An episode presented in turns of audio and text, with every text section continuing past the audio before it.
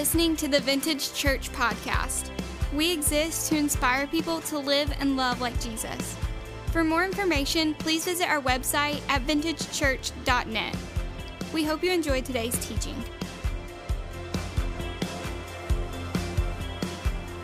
Well, good morning, church. Yeah, go ahead and celebrate if you want to celebrate. How about these guys, huh?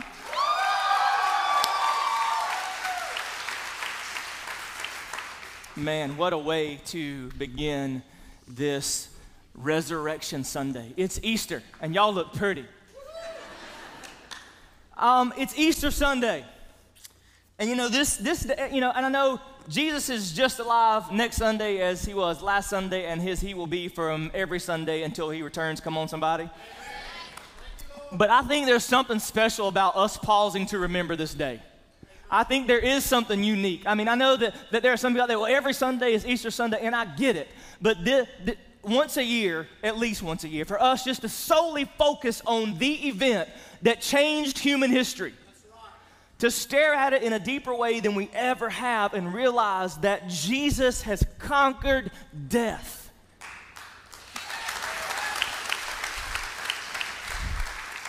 And I know for many of us in the room, like today is, you woke up, some of y'all I saw on social media, y'all ain't been up that early in years. It's 5:30, he is risen. I haven't, but I'm laying in the bed tweeting. And it's just something special about this day. And you know, but I also get, there's some people in the room that maybe your perspective on why we're here is a little bit different. And I'm glad that you're here, because I think God's about to speak something into your life that's going to radically change it from this moment on. Somebody's life's about to get wrecked in Jesus' name in this experience today. But this week, I've been, you know, as we look at this week, and for us on this side of it, thousands of years later, with the benefit of Scripture and the Holy Spirit working in our lives, we have a different perspective on what happened on this day than even the people who originally lived it.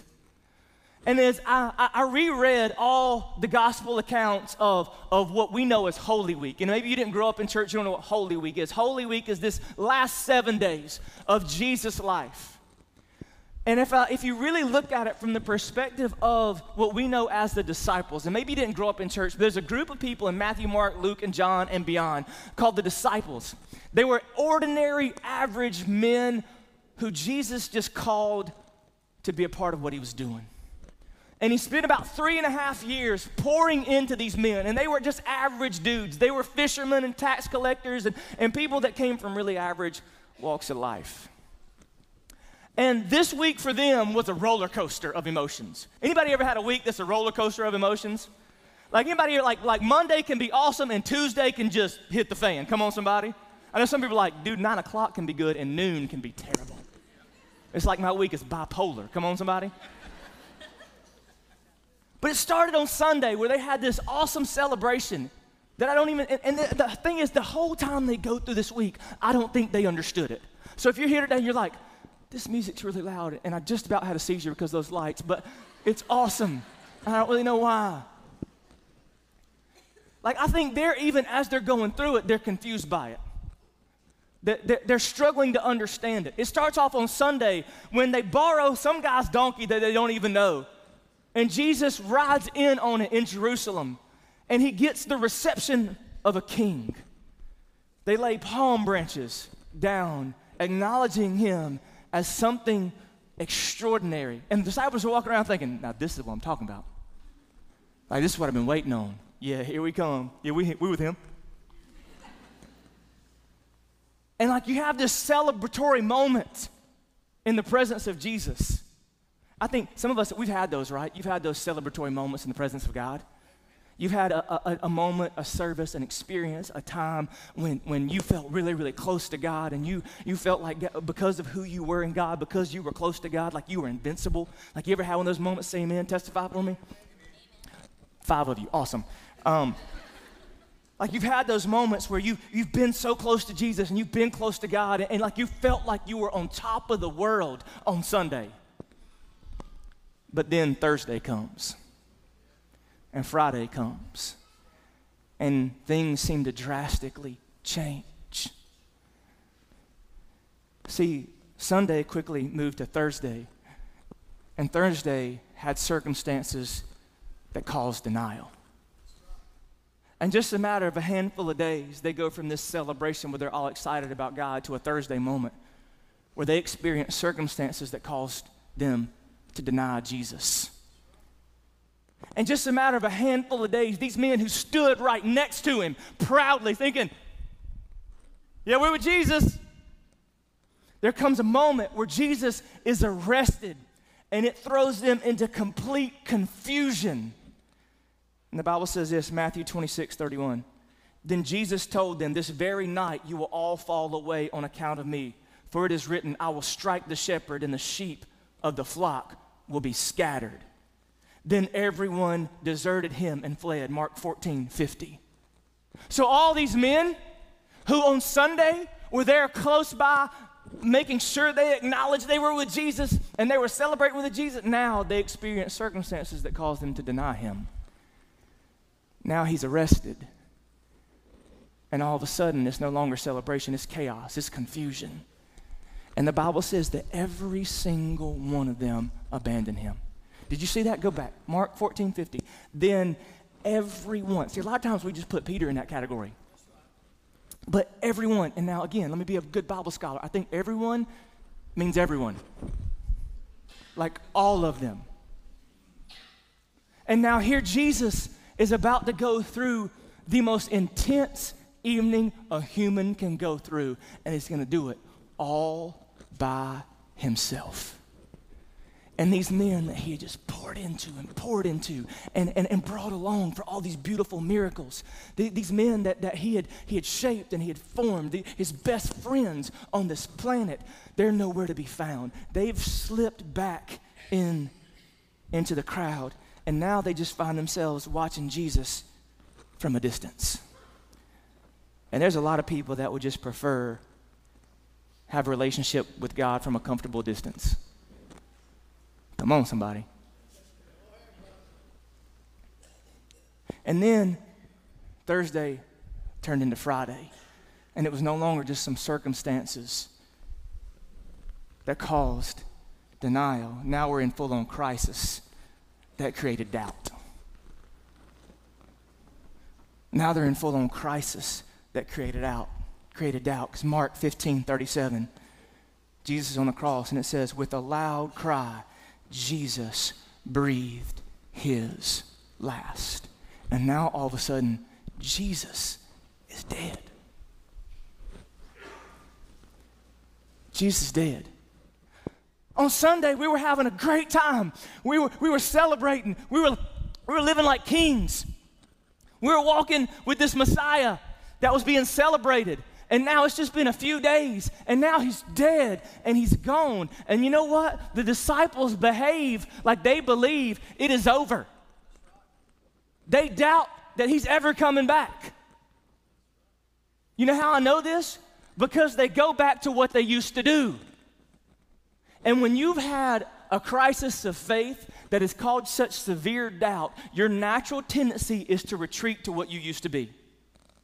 Good preaching, Pastor Matt. Thank you. I appreciate that. That's what we do, right? We go back to the familiar. You know what Peter does? Before he met Jesus, he was a fisherman. Now that Jesus is dead, guess what he did? He went fishing. Maybe he's just a man. I don't know. He goes back, and he starts fishing. It's amazing how quickly we can go from Sunday and have this celebration, and then from Thursday to Friday to have this crisis and these circumstances that caused denial and crisis that created doubt. And then all of a sudden, dawn breaks on Sunday morning. And something begins to happen. Something begins to stir. And all of a sudden, now they have to face a comeback that would eventually inspire dedication. We went from this celebration on Sunday to this crisis on Friday, and now all of a sudden there's this comeback that would eventually inspire dedication, but it didn't inspire dedication right at first. Do you remember Luke chapter 24? Pick up with verse 9. It says, when they came back from the tomb, see what happened was, you know how they, I know, you would think after all, Jesus had spent conversation after conversation that, hey, guys, I'm going to have to be crucified. I'm going to have to go to Jerusalem to die, but 3 days later, I'm coming back. So you would think the disciples would have been like, it's Sunday. He's coming back. One, two, yeah, it's been 3 days. But when the third day dawns, you would think the disciples would have been outside the tomb playing worship music, just like, woo, we're waiting for the stone to roll away. It's coming, it's happening. The rolling stone. I just made that up. First service didn't get that good humor.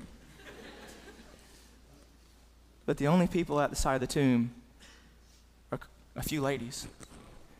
And you know what they're there to do? Basically embalm his body. They're not there with excitement to celebrate the risen Lord who said he was coming back. They're there to make sure his body was ceremonially, properly prepared for death. And when they get there, guess what? He's not there. And now, they don't react with excitement.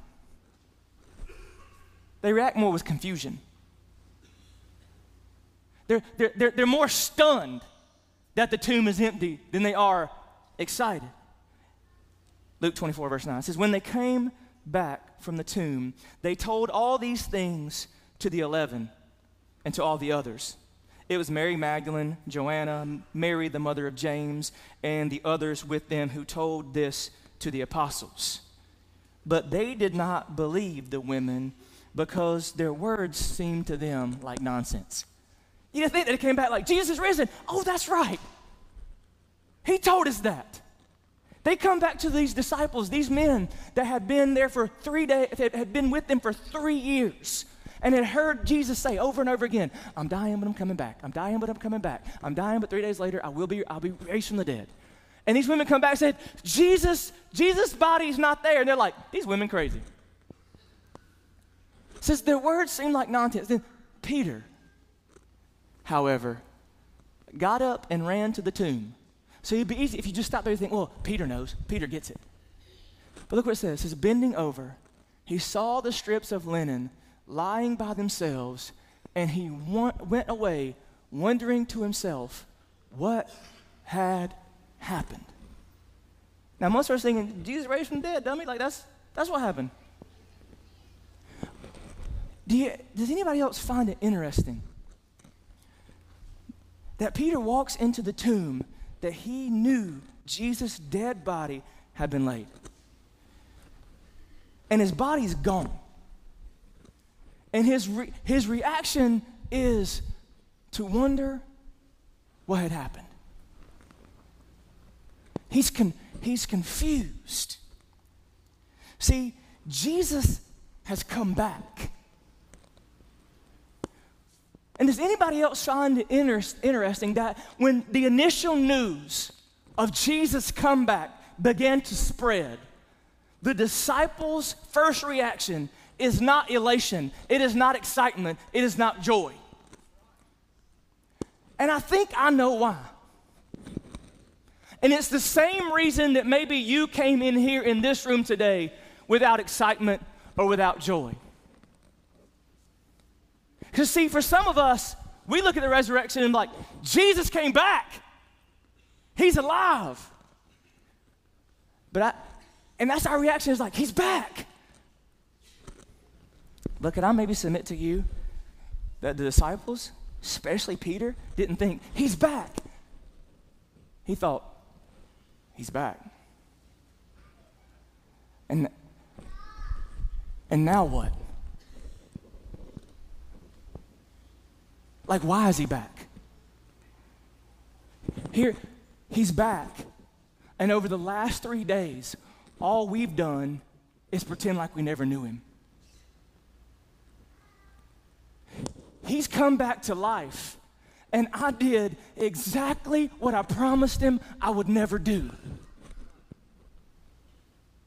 I can just imagine the emotions that are rushing over Peter's mind and his heart. Like, I think Peter is, can I even speak to you? Maybe Peter's a little scared. Like, Jesus is back, and he's going to know that just like he said I would. That girl asked me 3 different times. I got asked if I knew him, and all 3 times I said no. He's back, and now he's going to think, where were we when he was on the cross? Where were we when he was getting beaten? Where were we? He's back, and how disappointed must he be in me? Because I celebrated with him on Sunday, but I denied him on Thursday, and I doubted him on Friday. So what do I do now?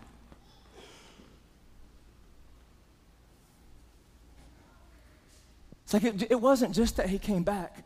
I think they're wondering, like why did he come back? Because I think, can I submit to you that I think that their first reaction was, Jesus is back, and on his mind is revenge and retribution.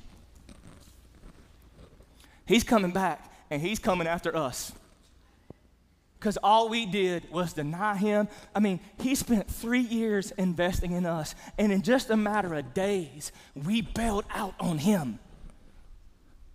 And maybe the reason why their initial reaction, even though they know, I don't think they doubted he was alive. I think they knew he was back, and they were like, oh, no, now what? Because all we've done, he has to be disappointed. He has to be broken. He has to be just devastated. We swore to him we wouldn't abandon him, and we did it. We did it anyway. And then Jesus shows up. And now it's not just that he came back. He goes to them, and he begins to speak into their lives. Look at Luke chapter 24. It says, while they were still talking about this, Jesus himself stood among them and said to them, peace be with you. They were startled and frightened, thinking they saw a ghost. He said to them, why are you troubled, and why do doubts rise in your minds? Then look at verse 39. It says, look at my hands and my feet. It is I myself. Touch me and see me. A ghost does not have flesh and bones, as you see I have. When he had said this, he showed them his hands and his feet. Let's keep reading. And while they still did not believe it because of joy and amazement, he asked them, do you have anything to eat? I'm back and I'm hungry. It's been 3 days. That's how alive he was. He was so alive his belly was growling. Come on. They gave him a piece of broiled fish, and he took it and ate it in their presence. He said to them, this is what I told you while I was still with you. Everything must be fulfilled that is written about me in the law of Moses, the prophets, and the Psalms. Then he opened their minds so that they could understand the scriptures. He told them, this is what is written. The Messiah will suffer and rise from the dead on the 3rd day. And repentance for the forgiveness of sins will be preached in his name to all nations, beginning in Jerusalem. You are my witnesses of these things. I'm going to send you what my Father has promised, but stay in the city until you have clothed with power from on high. When he had led them out to the vicinity of Bethany, he lifted up his hands and he blessed them. See, the comeback that inspired dedication wasn't just that Jesus came back. It wasn't just that he rose from the dead. It's that he came back not with revenge and retribution in his heart, but with restoration and redemption.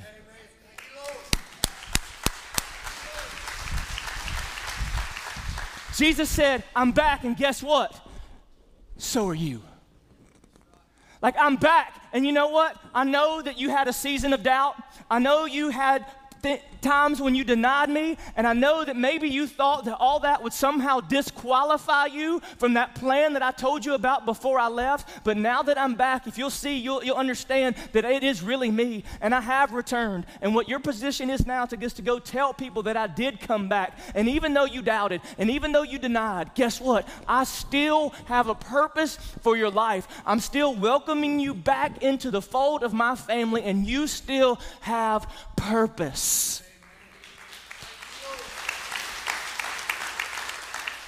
That's what inspired dedication, not just that he came back. that when he came back, even though he should have came back with revenge and retribution, instead he came back with restoration and redemption.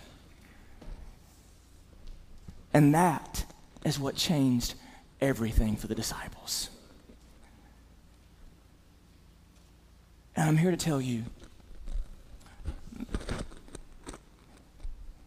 that he extends the same invitation to you. Yeah, maybe you had a Sunday moment at some point in your life where you were walking stride for stride with the King of Kings and the Lord of Lords. But somewhere in life, you got dealt a Thursday moment where circumstances just lined up the wrong way, and you denied him. You had a season where you just lived like he didn't exist.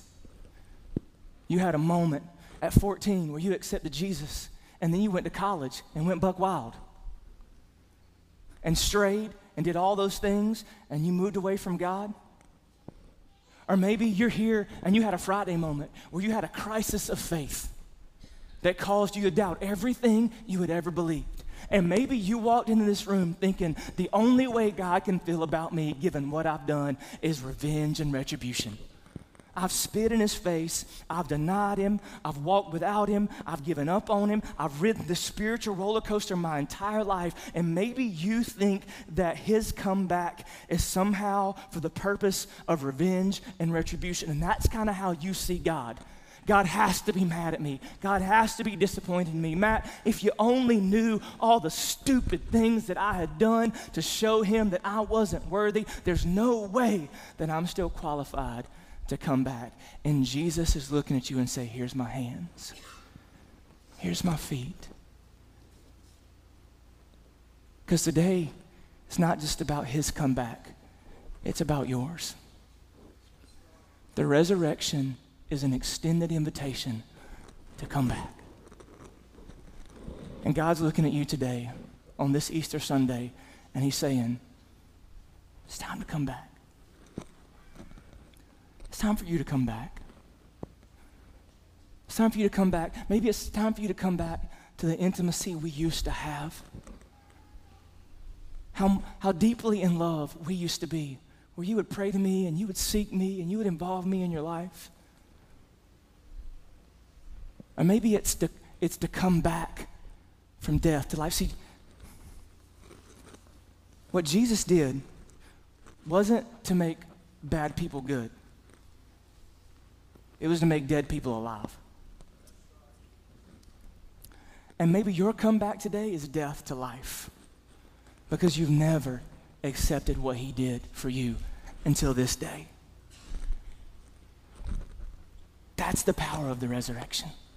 That's the comeback that inspired dedication from the disciples, was not just that he returned, he allowed them to as well. Would you bow your heads, close your eyes with me?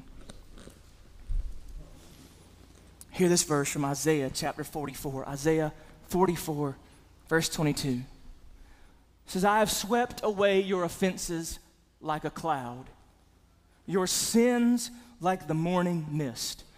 Return to me, for I have redeemed you. It's time to come back. Will you come back? Are you ready to come back? If you're ready to come back today, would you do me a favor? Just rise to your feet, saying, I'm coming back. Jesus, I'm coming back. Stand up. If he walked out of the grave, you can get up out of that chair. I'm coming back. I'm coming back. I'm coming back. Yeah, I've had seasons of doubt.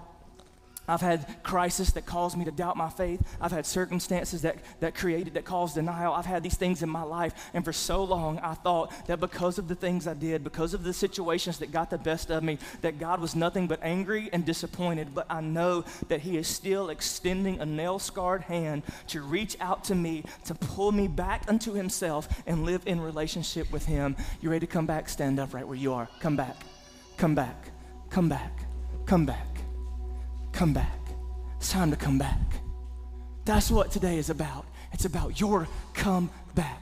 It's you getting an invitation from Jesus Christ to come back and experience life in him for the first time, or maybe once again.